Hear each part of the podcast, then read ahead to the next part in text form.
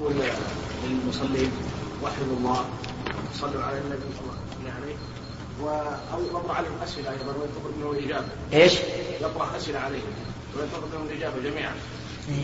ما رايكم في هذا؟ خطبه الجمعة؟ الجمعة. اما أما إلقاء الأسئلة فلا شك أنه غلط. وكذلك الامر بتوحيد الله بدعة.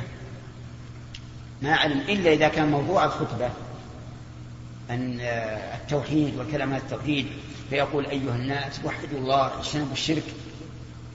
أو يقصد بقول وحدوا الله أن تقول لا إله إلا الله. هي هذه مشكلة. نعم. نعم. دخل الإنسان في المسجد وفي حلقة ويعلم أنه إذا صلى في المسجد ستفوته اي نعم يصلي. يصلي تحية المسجد. أليس هذا الرجل سيفوته آه، علم العلم الذي يخطب به الرسول عليه الصلاة والسلام؟ نعم.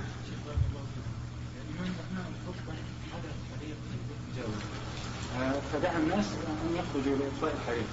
فلما رجع هل يكمل الخطبة مرة ثانية أم يصلي بهم؟ مع أن الناس يعني تكون قلوبهم قد تفرقت عنهم. هذه ينظر المصلحة قد يكون المصلحة أن يعني يبدأ من حيث انتهى وقد يكون المصلحة أن يعيدها يعني هو على كل حال إذا أتى بالأركان التي ذكر العلماء أنها أركان يكفي إذا مثلا افرض أنها إنها صارت في الخطوة الأخيرة. أما إذا كان في الأولى فلا بد من الخطوة الأخرى صالح. ثلاثة؟ نعم. باب الاستسقاء في الخطبة يوم الجمعة. حدثنا إبراهيم بن المنذر قال حدثنا الوليد قال حدثنا أبو عمرو قال حدثني إسحاق بن عبد الله بن أبي طلحة عن أنس بن مالك قال أصابت الناس سنة على عهد النبي صلى الله عليه وسلم فبين النبي صلى الله عليه وسلم يخطب في يوم جمعة. قام أعرابي فقال يا رسول الله هلك المال وجاع العيال فادعوا الله لنا فادعوا الله فادعوا الله لنا فرفع يديه وما نرى في السماء قزعا فوالذي نفسي بيده ما وضعها حتى ثار السحاب أمثال الجبال. ثم لم ينزل عن منبره حتى رأيت المطر يتحادر على لحيته صلى الله عليه وسلم. فمطرنا يومنا ذلك ومن الغد وبعد الغد والذي يليه حتى الجمعة الأخرى. وقام ذلك الأعرابي أو قال غيره فقال يا رسول الله تهدم البناء وغرق المال فادعوا الله لنا. فرفع يديه فقال اللهم حوالينا ولا علينا فما يشير بيده إلى ناحية من السحاب إلا انفرجت وصارت المدينة مثل الجوبة وسال الوادي قناة شهرا ولم يجئ أحد من ناحية إلا حدث بالجود بالجود. إلا حدث بالجود يعني المطر هذا سبق الكلام عليه وبينا أن فيه آيات من آيات الله عز وجل ومن آيات الرسول صلى الله عليه وعلى آله وسلم وأن الرسول عليه الصلاة والسلام حين أشار بيده إلى إلى ناحية السماء لا يريد أن يدبر السحاب لأن هذا أمره إلى الله. لكن يريد أن يوجه آه، الناس إلى أنه عليه الصلاة والسلام يشير حوالينا يعني هكذا وهكذا لكنه لا يشير إلى ناحية إلا انفرجت بإذن الله تعالى لأن الكل بيد الله. طيب المال في الأول في السؤال الأول ما هو؟ البهائم. وفي الثاني الظاهر المزارع أنه غرق المال الظاهر أنه المزارع. وأن السائل الثاني كان من أهل البلد لقول تهدم البناء وغرق المال. لأن كون المال غرق يعني المواشي غرقت وإن كان محتملا لكن قرن تهدم البناء به يدل على أن المراد المال يعني الزروع نعم. نعم هذا حق الأسئلة أي نعم.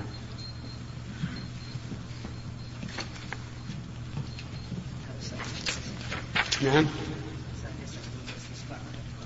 أي نعم صلاة الاستسقاء إن شاء الله تعالى الساعة السابعة وخمس دقائق. سؤال علمي ولا شيء آخر؟ لا الدرس انتهى.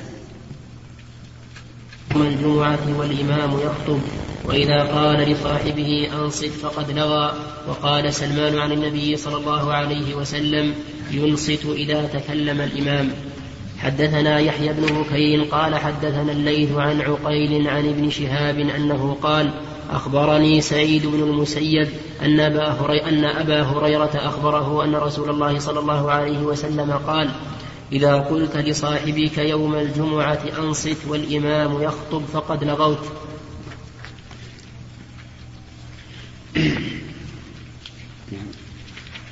في هذا الحديث قال البخاري رحمه الله باب الصلاة يوم الجمعة والإمام يخطب. قوله والإمام يخطب هذه جملة حالية. يعني أن الإنصات إنما يجب حال خطبة الإمام. فما قبل الخطبة ولو بعد مجيء الإمام لا يجب فيه الإنصات. وما بين الخطبتين لا يجب فيه الإنصات.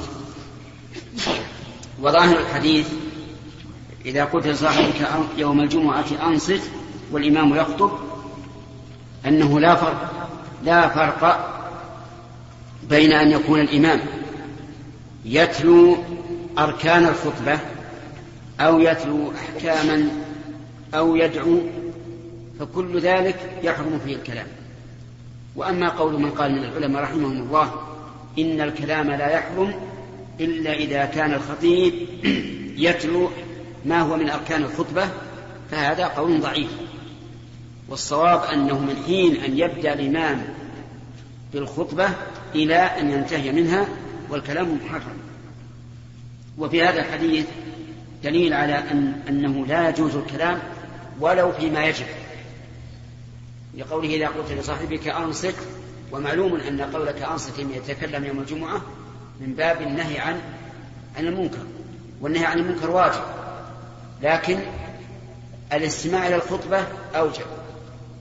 ولأن الإنسان لو قال لصاحبه أنصت ربما يقول له صاحبه ما عليك منه لست بالمسلم فيقول له الثاني اتق الله الكلام في الخطبة يحرم يقول أنا متق لله عز وجل والتقوى ها هنا.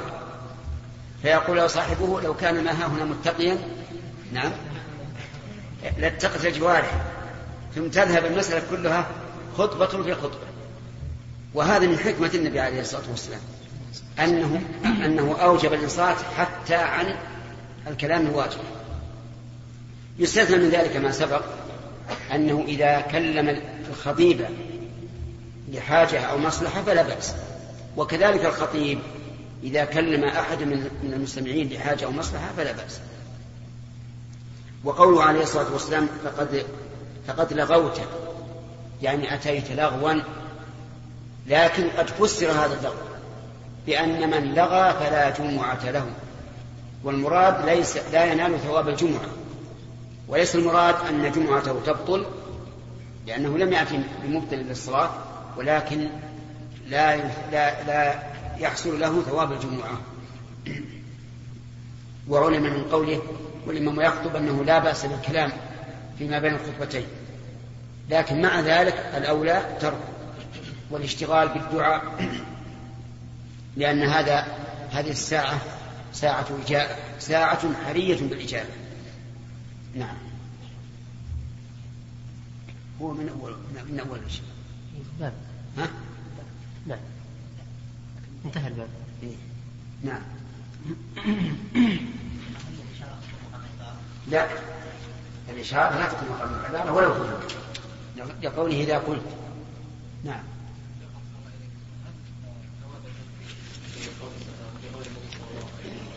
قد لغى من لغى فلا جمعة له الثواب المنفي هل هو ثواب الجمعة أو الثواب مطلقا فلا يثاب أصلا لا ما يثاب ما يثاب ثواب الجمعة نعم بقية الكلام مما هو يعني متضمن للجمعة الصلاة على النبي عليه الصلاة والسلام الحديث إذا قلت لصاحبه يعني خطاب الغير وأما كلام الإنسان نفسه فلا يحصل له هذه العقوبة. لكنه لا ينبغي أن يتشاغل عن استماع الخطبة. لو قال لو قال قائل أني سأراجع كتابا قلنا له لا لا تتشاغل. ولهذا قال النبي عليه الصلاة والسلام للرجل الذي دخل وجلس قال صلي ركعتين وتجوز فيهما. يسأل بعض الناس يقول هل مثلا هل إذا قيدت بعض الجمل في الخطبة. هل يلحقني وعيد؟ الظاهر لا لكنه لا ينبغي خصوصا في وقتنا الآن لأن الحمد لله الآن آه، التسجيلات متوفرة يمكنك أن ترجع إليها بعد الصلاة. نعم. باب الساعة التي في يوم الجمعة.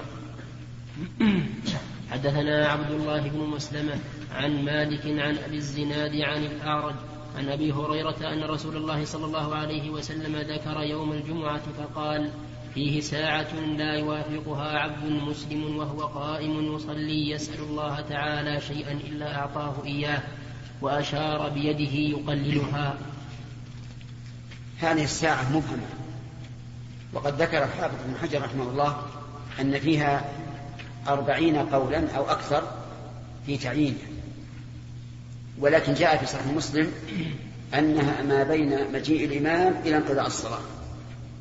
وهذه لا شك أنها أرجى أرجى الساعات لوجهين. الوجه الأول أن قوله وهو قائم يصلي صريح في أن هذا الدعاء في حال الصلاة. والثاني أن اجتماع المسلمين في مكان واحد على عبادة واحدة أن يصدرون عن إمام واحد ويقتدون بإمام واحد كل هذا أقرب إلى الإجابة. فيكون هذا الحديث مؤيدا بما تشهد له الأدلة وهو وهي أقرب من الساعة التي بعد العصر. لأن التي بعد العصر فيها وهو قا...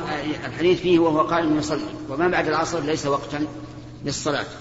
لكن أجيب عن ذلك بأن منتظر الصلاة في صلاة إلا أن هذا ليس كدلالة ليس كدلالة وهو قائم يصلي على أنها وقت آه، صلاة الجمعة فلذلك نختار أن أرجى ساعة هو إيش؟ هو ما بين مجيء الإمام يوم الجمعة إلى أن تقضى الصلاة. فينبغي الإنسان في هذا الوقت أن يغتنم الدعاء سواء بين الخطبتين أو بين الأذان والخطبة الأولى أو في السجود في الصلاة أو في الجلوس بين السجدتين أو في التشهد. نعم.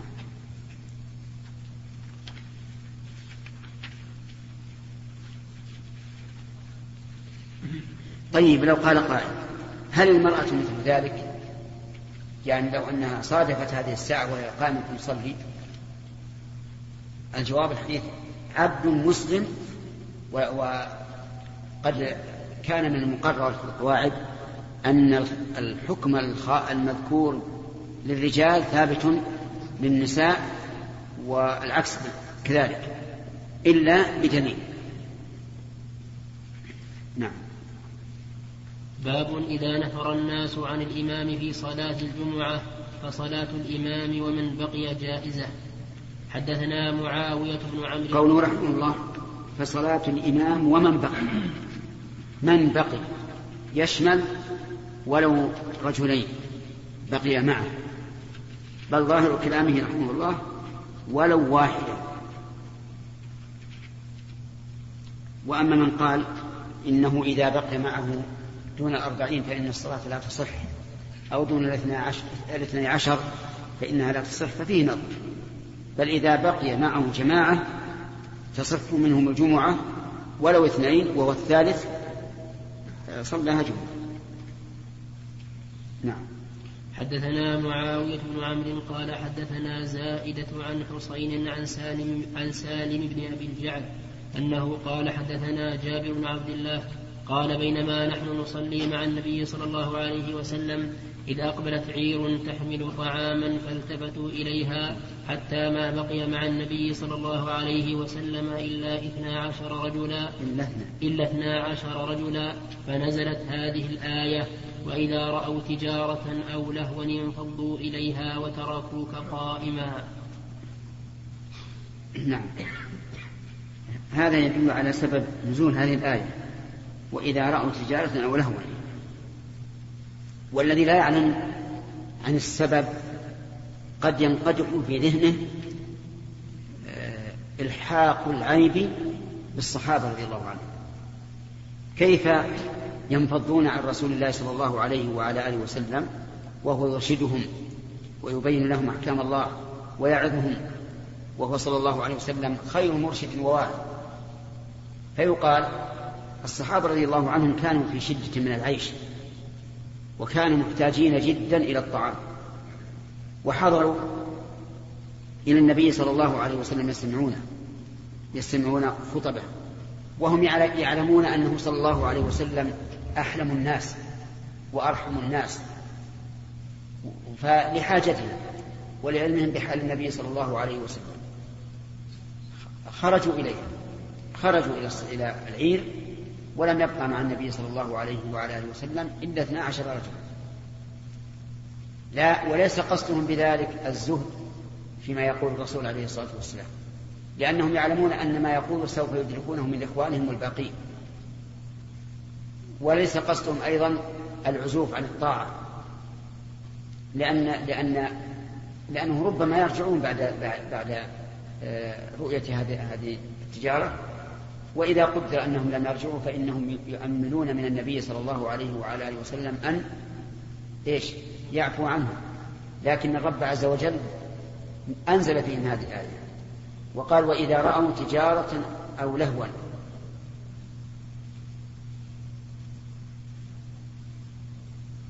وتأمل أن الآية في أول في أول القصة كانت بلفظ الخطاب. يا أيها الذين آمنوا إذا نودي إلى الصلاة من يوم الجمعة فاسعوا إلى ذكر الله وذروا البيع. ذلكم خير لكم إن كنتم تعلمون. فإذا قضت الصلاة فانتشروا في الأرض وابتغوا من فضل الله واذكروا الله كثيرا لعلكم تفلحون. ثم قال وإذا رأوا تجارة ولم يقل وإذا رأيتم تجارة أو لهوا انفضضتم إليها. وتركوا وتركوا وتركتم الرسول قائما. بل قال وإذا رأوا تجارة بلفظ الغائب. وهذا كقوله تعالى عبس وتولى أن جاءه الأعمى بلفظ الغائب والمراد المخاطب النبي عليه الصلاة والسلام. إذا رأوا تجارة أو لهوا التجارة واضحة العيلة التي فيها الطعام وقوله أو لهوا ما هو اللهو؟ اللهو قيل إن إنهم إذا قدموا إلى المدينة يضربون الدفوف إيذانا بأنه قد قدمت العير حتى يفزع الناس إليها. لأنكم تعلمون أن أصحاب العير يريدون محمد المحجوب وش قلت؟ وش قلت؟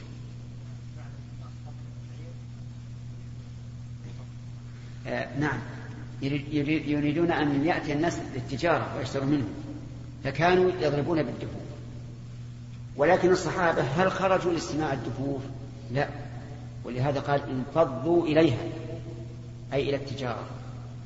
مع أن اللهو بعد ذكر التجارة وكان من العادة أن الضمير يعود إلى أقرب مذكور. وكان من مقتضى هذه العادة أن تكون أن يكون التعبير وإذا رأوا تجارة أو لهوا انفضوا إليه أو إليهما. ولكن الصحابة ليس لهم غرض إطلاقا في هذا اللهو إنما غرضهم التجارة لشدة حاجتهم إليها. وتركوك قائما. وهذا آه، منقبة لرسول الله صلى الله عليه وعلى آله وسلم أنه لما انصرف الناس عنه لم يقطع الخطبة ولم ييأس بل بقي عليه الصلاة والسلام قائما يخطب وكأن شيئا لم يكن. وهذا من صبره صلوات الله وسلامه عليه على ما يحصل له من مثل هذه الأمور. قال الله تعالى لنبيه قل ما عند الله خير من اللهو ومن التجارة. والله خير الرازقين. الشاهد من هذا آه أنه إذا نفر الناس عن الإمام وبقي معه جماعة فإنه يقيم الجمعة بمن بقي. ولكن هل نقول إنه لا بد أن يكون الباقي اثني عشر رجلا أو أكثر؟ أو نقول إن الذين بقوا وهم اثني عشر رجلا صار ذلك اتفاقا. نعم. ثاني. نعم. وهو كذلك. لأنه لو, لو ذهب وبقي عشرة لم يتغير الأمر. أو خمسة لم يتغير الأمر. ومثل هذه الأمور الاتفاقية لا تكون حجة. وانتبهوا لهذه القاعدة المفيدة. ما فعله الرسول عليه الصلاة والسلام اتفاقا أو ما حصل اتفاقا فإنه لا يكون حجة. ولهذا قلنا إن المسافر إذا نوى إقامة أكثر من أربعة أيام فإنه يبقى مسافرا ويقصر الصلاة ويفطر في رمضان ولو أراد أن يبقى عشرة أيام أو عشرين يوما. وأن ما وقع للرسول عليه الصلاة والسلام في حجة الوداع من كونه قدم في اليوم الرابع إنما صار ذلك اتفاقا. ليس عندنا دليل أبدا أن الرسول تقصد أن لا يقدم مكة إلا في اليوم الرابع. وهو يعلم عليه الصلاة والسلام أن من الناس من يقدم في اليوم الرابع والخامس و وفي اليوم الثالث وفي اليوم الثاني وفي اليوم الأول ومع ذلك لم يقل لأمته من قدم قبل اليوم الرابع فعليه أن يتم. فالحاصل أن ما وقع اتفاقا فليس ليس بحجة. فعليه لو انصرف الناس عن الخطيب يوم الجمعة ولم يبقى إلا عشرة. يبقى ولا يصلي ظهرا؟ يبقى على جمعة ولا يصلي ظهرا وهذه المسألة آه، اختلف العلماء فيها رحمهم الله. فمنهم من قال لا بد أن يكون الحاضرون أربعين رجلا ممن تلزمهم الجمعة. ومنهم من قال يكفي اثنا عشر رجلا. ومنهم من قال يكفي ثلاثة رجال وهذا أصح الأقوال. لو لو وجدنا قرية ليس فيها من أهلها المستوطنين إلا ثلاثة رجال والباقي أناس مروا في الطريق وعرجوا على المسجد. لكن المواطن لكن المواطنون لكن المواطنين ثلاثة رجال فقط. فهل تنعقد بهم الجمعة؟ الجواب على القول الراجح تنعقد ولا بأس. نعم. باب الصلاة بعد الجمعة وقبلها. حدثنا عبد الله بن يوسف قال أخبرنا مالك عن نافع عن عبد الله بن عمر أن رسول الله أن رسول الله صلى الله عليه وسلم كان يصلي قبل الظهر ركعتين وبعدها ركعتين وبعد المغرب ركعتين في بيته وبعد العشاء ركعتين وكان لا يصلي بعد الجمعة حتى ينصرف فيصلي في فيصلي ركعتين. نعم الصلاة قبل الجمعة ليس لها حد ليس لها حد. إذا جاء الإنسان إلى المسجد يصلي إلى أن يحين وقت النهي. ووقت النهي يكون قبل الزوال بعشر دقائق احتياطا أو بأقل. ومن العلماء من قال يصلي إلى مجيء الإمام. لأحاديث وردت في ذلك. فنقول إن صلى إلى مجيء الإمام فلا حرج إن شاء الله. وإن صلى وهو وأوقف الصلاة عند مجيء وقت النهي فهو أحوط. وأما ما يفعله بعض الناس الجهال إذا قارب وقت الزوال ودخل وقت النهي قاموا يصلون مع أنهم جلوس في الأول فهذا خطأ خطأ عظيم لأنهم قاموا وقت النهي الذي نهى النبي صلى الله عليه وسلم عن عن الصلاة فيه. وأما بعد الصلاة فثبت عن النبي صلى الله عليه وعلى آله وسلم أنه كان يصلي ركعتين في بيته.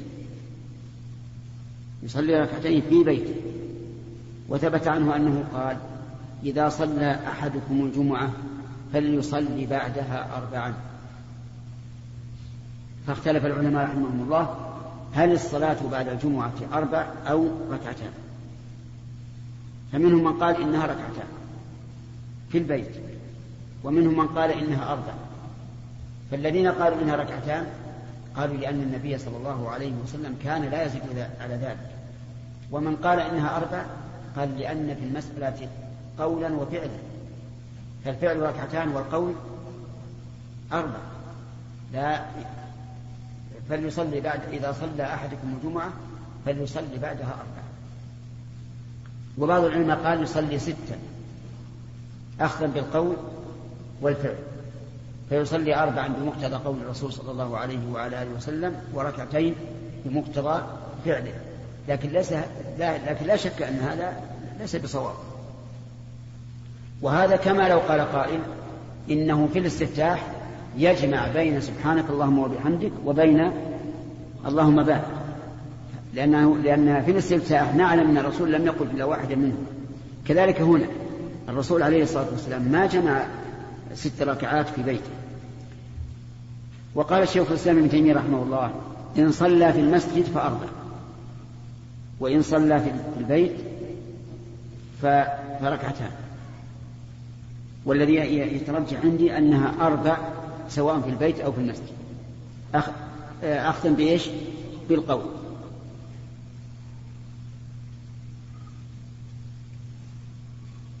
نعم.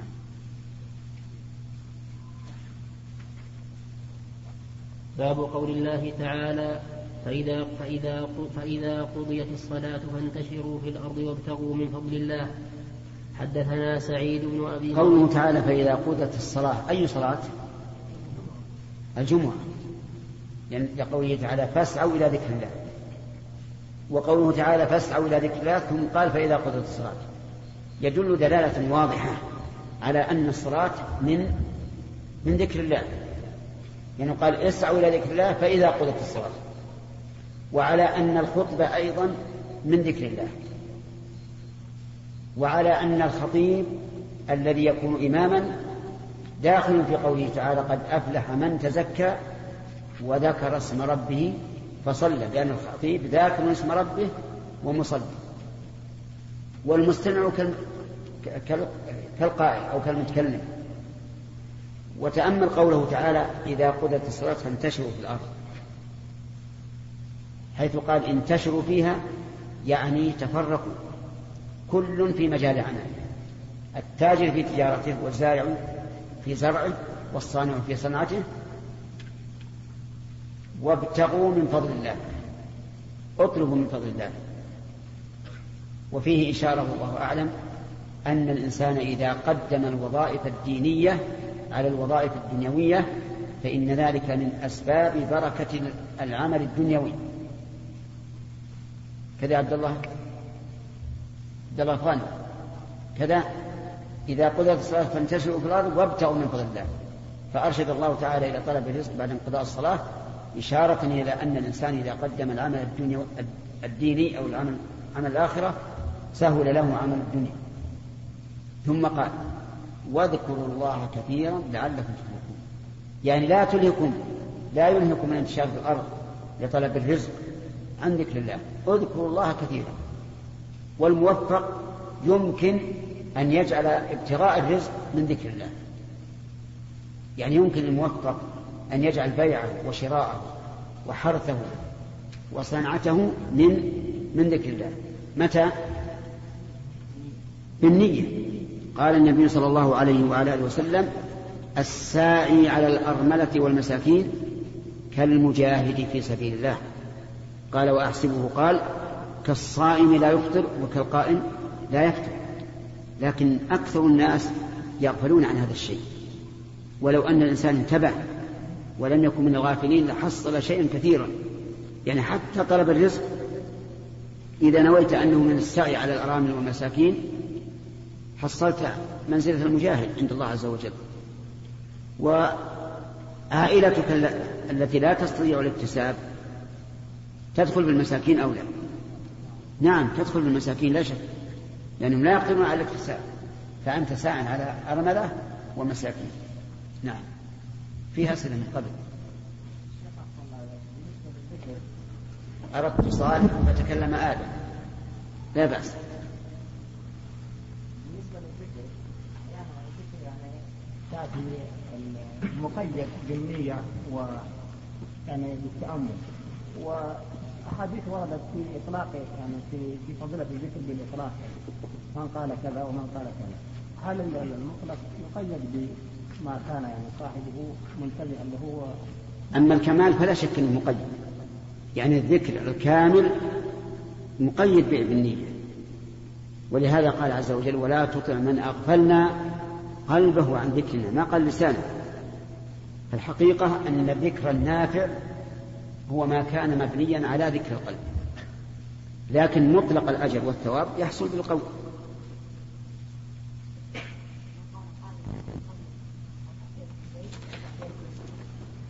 نعم. لا أمكن.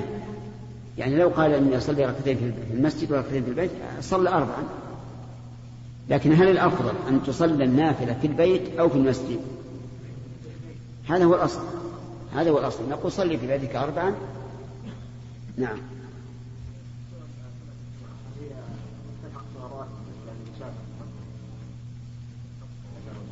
ولا هو الظاهر.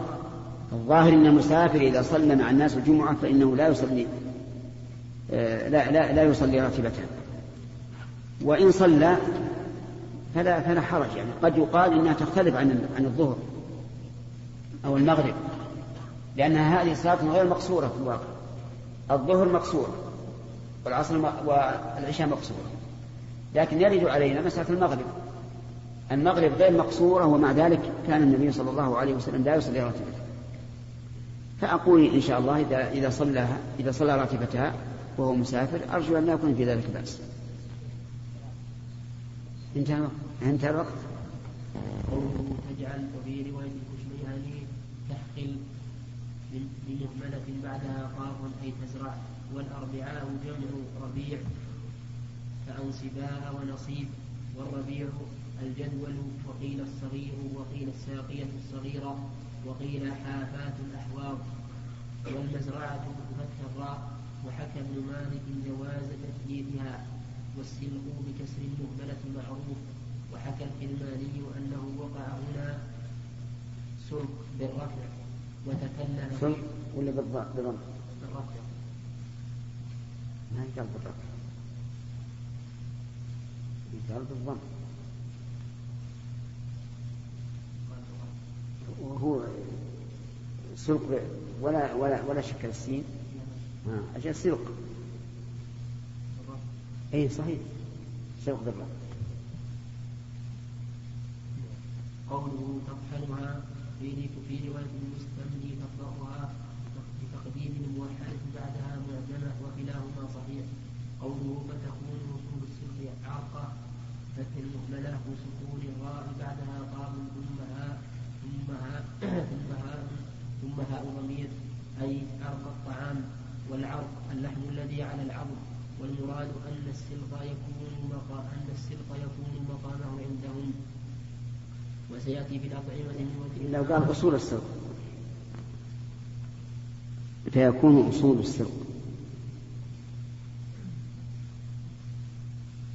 يعني معناه أنه مثل اللحم يكون عندهم نعم. وسيأتي بالأطعمة من وجه آخر في آخر الحديث. والله والله ما فيه شحم ولا ودك. وفي رواية الكشميهني غرقة. فتح المعجم فتح المعجمة وكسر الراء وبعدها وبعدها القاب هاء التأنيث إذا غرقة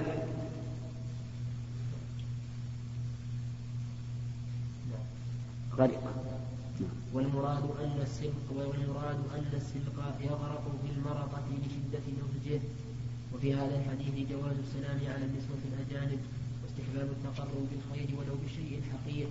وبيان ما كان الصحابة عليه من القناعة وشدة العيش والمبادرة إلى الطاعات رضي الله عنهم. نعم. المهم أن البخاري رحمه الله ساق هذا الحديث ليبين أن مثل هذا العمل من من ابتغاء فضل الله كونهم إذا خرجوا إليه إذا خرجوا يخرجون يذهبون إلى هذه المرأة فيلعقون هذا الطعام هذا من فضل الله. لأن الآية عامة. فإذا قضت الصلاة فانتشروا في الأرض وابتغوا أي اطلبوا من فضل الله سواء في البيع والشراء أم في زيارة قريب يجعل لك غداء أو تذهب إلى أهلك وتتغدى. المهم أنها عامة.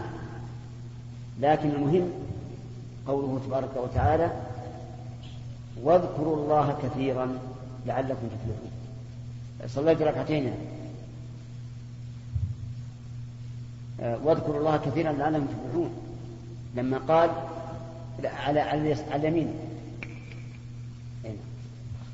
آه، لما قال إذا نودي للصلاة من يوم الجمعة فاسعوا إلى ذكر الله وذروا البيع ثم قال إذا قضيت الصلاة فانتشروا في الأرض وابتغوا من فضل الله.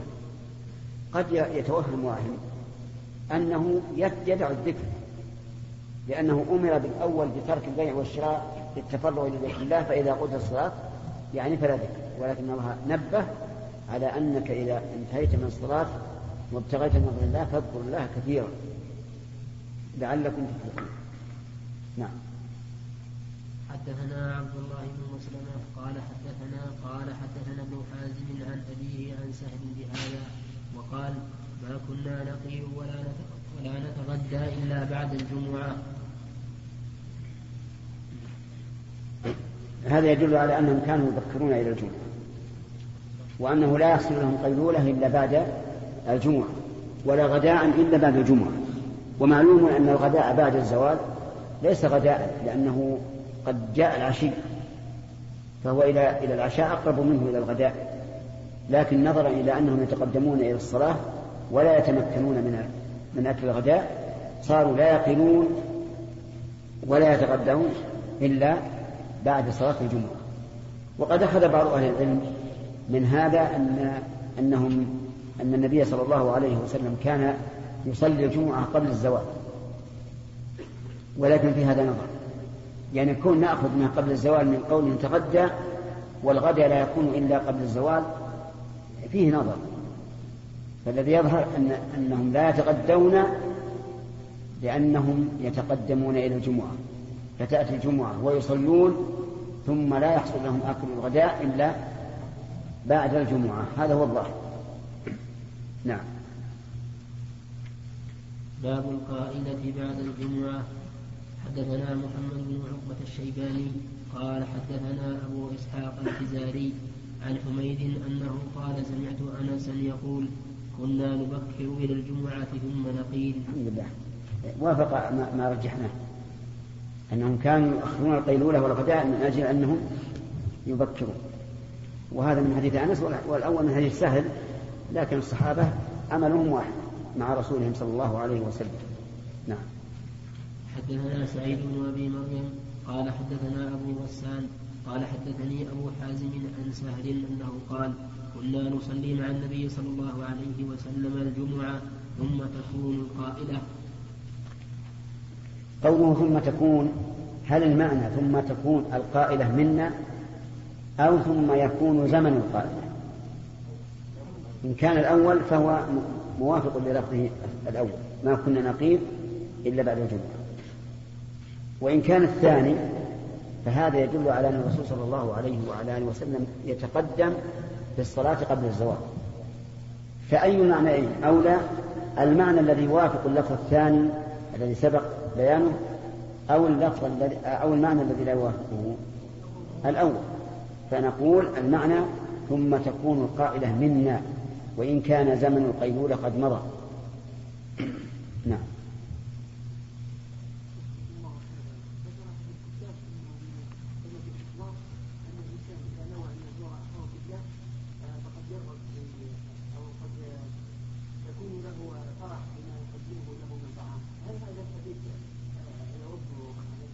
أي نعم.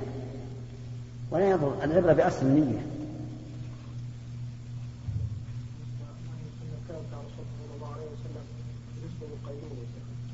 من أي ناحية؟ تكون قبل الزواج. يعني القيلولة هي النوم وسط النهار. يعني قبل الزواج يعني بعد الزواج سيكون صار الظهر نعم. الله قول الصحابة يوم الجمعة نعم. من أي ناحية؟ يعني هذه عبادة وقربة أي صلاة الجمعة لا لا ما هو يسمى صلاة الجمعة. يتمنى يوم الجمعة. إيه يتمنى اليوم يقول متى يجينا الطعام؟ مثل ما لو كان لك عادة في شخص. انتبه يا لو كان لك عادة في شخص يطعمك مثلا في آخر يوم من الشهر أو أول يوم من الشهر وأنت في حاجة تتمنى أن يأتي ذلك اليوم.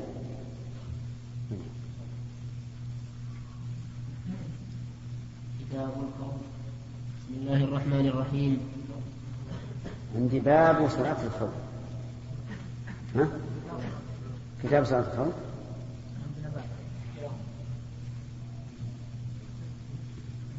البسمة يمين مشكلة. عندي أنا أبواب. أبواب صلاة الخوف. ونسخة باب صلاة الخوف. وعندكم كتاب؟ ها؟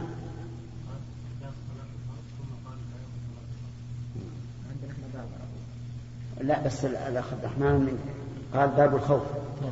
ها؟ كتاب الخوف. كتاب الخوف. أشار إلى ابن حجر؟ لا ما أشار لا بس تكلم على أبواب وأنها في بعض النسخ باب. وأنها سقطت. بس ما تكلم على أصل. هي معناها غلط. مزيد. اكتب صار. ها؟ إي ما يهم بس ما يمشي بس ما يوجد نعم. كتاب صلاة الخوف. بسم الله الرحمن الرحيم. باب صلاة الخوف. باب صلاة الخوف وقول الله تعالى وإذا ضربتم في الأرض فليس عليكم جناح أن تقصروا من الصلاة إن خفتم أن يفتنكم الذين كفروا. إن الكافرين كانوا لكم عدوا مبينا. وإذا كنت فيهم فأقمت لهم الصلاة فلتقم طائفة منهم معك وليأخذوا أسلحتهم. فإذا سجدوا فليكونوا من ورائكم ولتأت طائفة أخرى لم يصلوا فليصلوا معك وليأخذوا حذرهم وأسلحتهم. ود الذين كفروا لو تغفلون عن أسلحتكم وأمتعتكم فيميلون عليكم ميلة واحدة. ولا جناح عليكم إن كان بكم أذى من مطر أو كنتم مرضى أن تضعوا أسلحتكم وخذوا حذركم. إن الله أعد للكافرين عذابا مهينا. قوله باب صلاة الخوف هذا من باب إضافة الشيء إلى سببه يعني الصلاة التي يكون سببها الخوف. ثم ساق الآية. وهو قوله تعالى وإذا ضربتم في الأرض فليس عليكم جناح. الضرب في الأرض يعني السفر فيها. فليس عليكم جناح أي إثم أن تقصروا من الصلاة أي تقللوها في عددها وكذلك في كيفيتها بحيث لا يطيل الإنسان فيها بالقراءة يطيل الإنسان فيها بالقراءة. وقوله من الصلاة مجمل بين في السنة أن الذي يقصر من الصلاة هو الصلاة الرباعية فقط. إن خفتم أن يفتنكم الذين كفروا أن يصدوكم عن دينكم بمهاجمتكم. وهذا الشرط أسقطه الله عز وجل وتصدق الله على عباده بقصر الصلاة بدون خوف خوف فتنة. إن الكافرين كانوا لكم عدوا مبينا.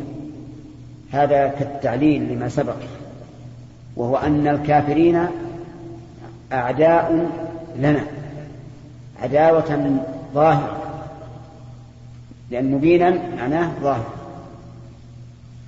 وكأن المعنى والله أعلم أنهم إذا كادوا لكم وأرادوا أن يصدوكم ويفتنوكم عن دينكم فإن فأنتم فامكروا بهم. واقصروا الصلاة. وفي هذه الجملة التعليمية الحذر من الكافرين. وأن لا نأمن غدرهم ولا مكرهم ولا نثق بهم. هذا هو الأصل. وقد يأتي خلاف الأصل. وإذا كنت فيهم فأقمت لهم الصلاة فلتقم طائفة منهم معك وليأخذوا أسلحتهم. قول وإذا كنت فيهم زعم بعض العلماء أن صلاة الخوف إنما تشرع إذا كان النبي صلى الله عليه وسلم فيه. ولكن هذا القول ضعيف لأن الصحابة رضي الله عنهم أجمعوا على العمل بصلاة الخوف بعد موت النبي صلى الله عليه وعلى آله وسلم. فلتقم طائفة منهم معك يعني وطائفة أخرى لا تقوم معك. أين تكون؟ تكون في مواجهة العدو. لئلا يبغت المسلمين في حال صلاتهم ويهجم عليهم. فلتقم طائفة معك؟ يعني وأخرى تجاه العدو. فإذا سجدوا فليكونوا من ورائكم. إذا سجدوا أي أتموا صلاتهم. هذا هو المعنى الذي فسره النبي صلى الله عليه وسلم بها فعلا. لأن لأنه لو قال قائل إذا أخذت اللفظ على ظاهره فالمعنى أنهم إذا سجدوا انصرفوا من الصلاة بدون تشهد ولا تسليم. نقول إن السنة تبين القرآن وتفسره. وجاء وقد جاءت بأن الطائفة التي تبتدئ الصلاة مع الإمام تتم صلاتها. ثم تذهب. فإذا سجدوا فليكونوا من ورائه ولتأتي طائفة أخرى لم يصلوا فليصلوا معه. اللام في قوله ولتأتي لام الأمر بدليل أن الفعل بعد معها مجزوم ولتأتي. طائفة أخرى من هي الطائفة الأخرى؟ التي كانت تجاه العدو. لم يصلوا فليصلوا معك هنا قال فليصلوا معك إشارة إلى أنه لا يسلم حتى يقضوا صلاتهم. ويكون تسليمهم مع تسليمه. وبناء على ذلك جاءت السنة. فإن هؤلاء الطائفة إذا دخلوا مع الإمام والإمام في الركعة الثانية دخلوا معه.